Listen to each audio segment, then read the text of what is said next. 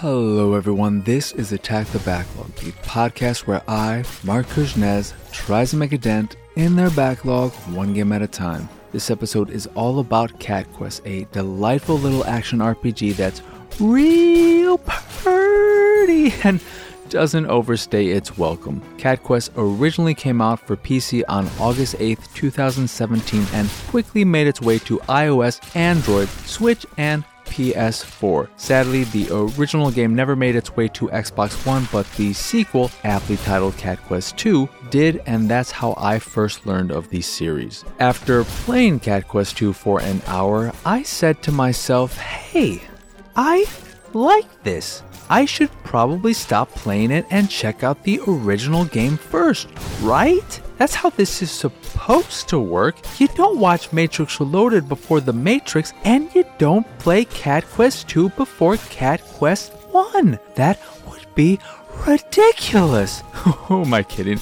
You're not supposed to watch Matrix Reloaded at all, but at least it's better than Matrix Revolutions, right? Speaking of Cat Quest 2, if you wanted to play Cat Quest 2 before Cat Quest 1, if you, say, only owned an Xbox One, that would be fine because the story of Cat Quest is the least important part. It's got cat jokes and cat puns, and it's cute, sure, but I started skipping dialogue about two thirds of my way through the game because I just wanted to get to the parts I liked about Cat Quest, one of which is the fantastically simple yet satisfying gameplay. There's not a lot to the gameplay in Cat Quest. You have a basic melee attack, a dodge roll, and access to four spells at any given time, which are mapped to the triggers and shoulder buttons. You eventually learn a few abilities as well, including the ability to walk on water and fly by pressing in the left analog stick. Not super complex, right? But the reason why it works so well is because of the enemies. You may be asking yourself, what's so special about the enemies? Not much, honestly, at least not in their design or anything like that, but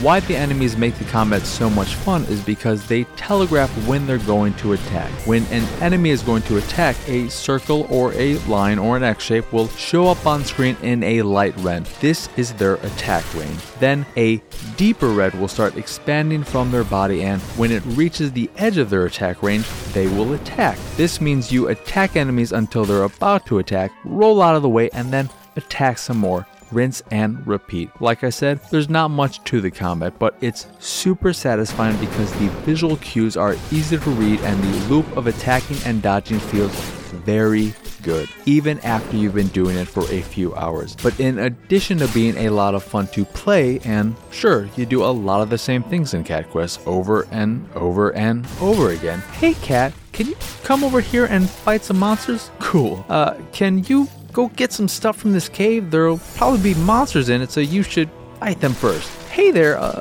there's this thing over there, and um, uh, I um, can you just fight some more monsters?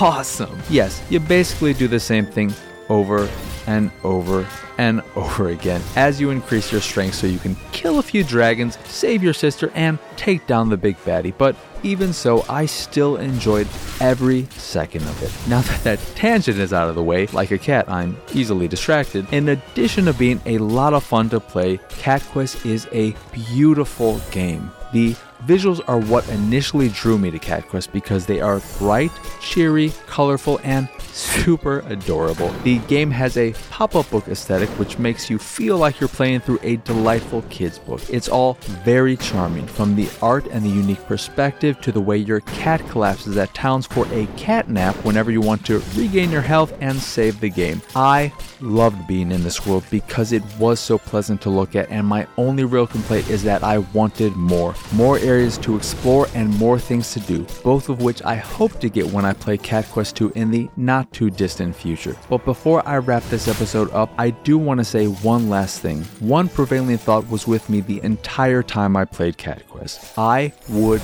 love a Zelda game that looked and played like Cat Quest. Both would suit the Nintendo series so well, and I can't stop thinking about it. That is all. Anyway, that will do it for this here episode of Attack the Backlog. Once again, I am your host, Mark Kuznez. Y'all can find me on Twitter and pretty much everywhere at PX Sausage. The site is, of course, pixelatedsausage.com, where you can find this podcast and the Pixelated Sausage podcast, both of which are available on podcast services across the globe, like Stitcher Radio, Google Play, Apple Podcasts, Spotify, and Pandora. If you'd like to check out the video version of this here show or the Pixelated Sausage podcast, you can go over to youtube.com slash pixelated sausage and watch them both there. If you'd like to check out the art I make, you can go over to pxsart.com. If you see something you like, click the link and it'll take you to where you can purchase a print of the piece you fancy. And if you fancy the site in general and anything that we do, please go over to patreon.com slash pxs and support us that way. As always, thank you for watching or listening. I hope you enjoyed this here episode and I hope you have a wonderful, wonderful rest of your day.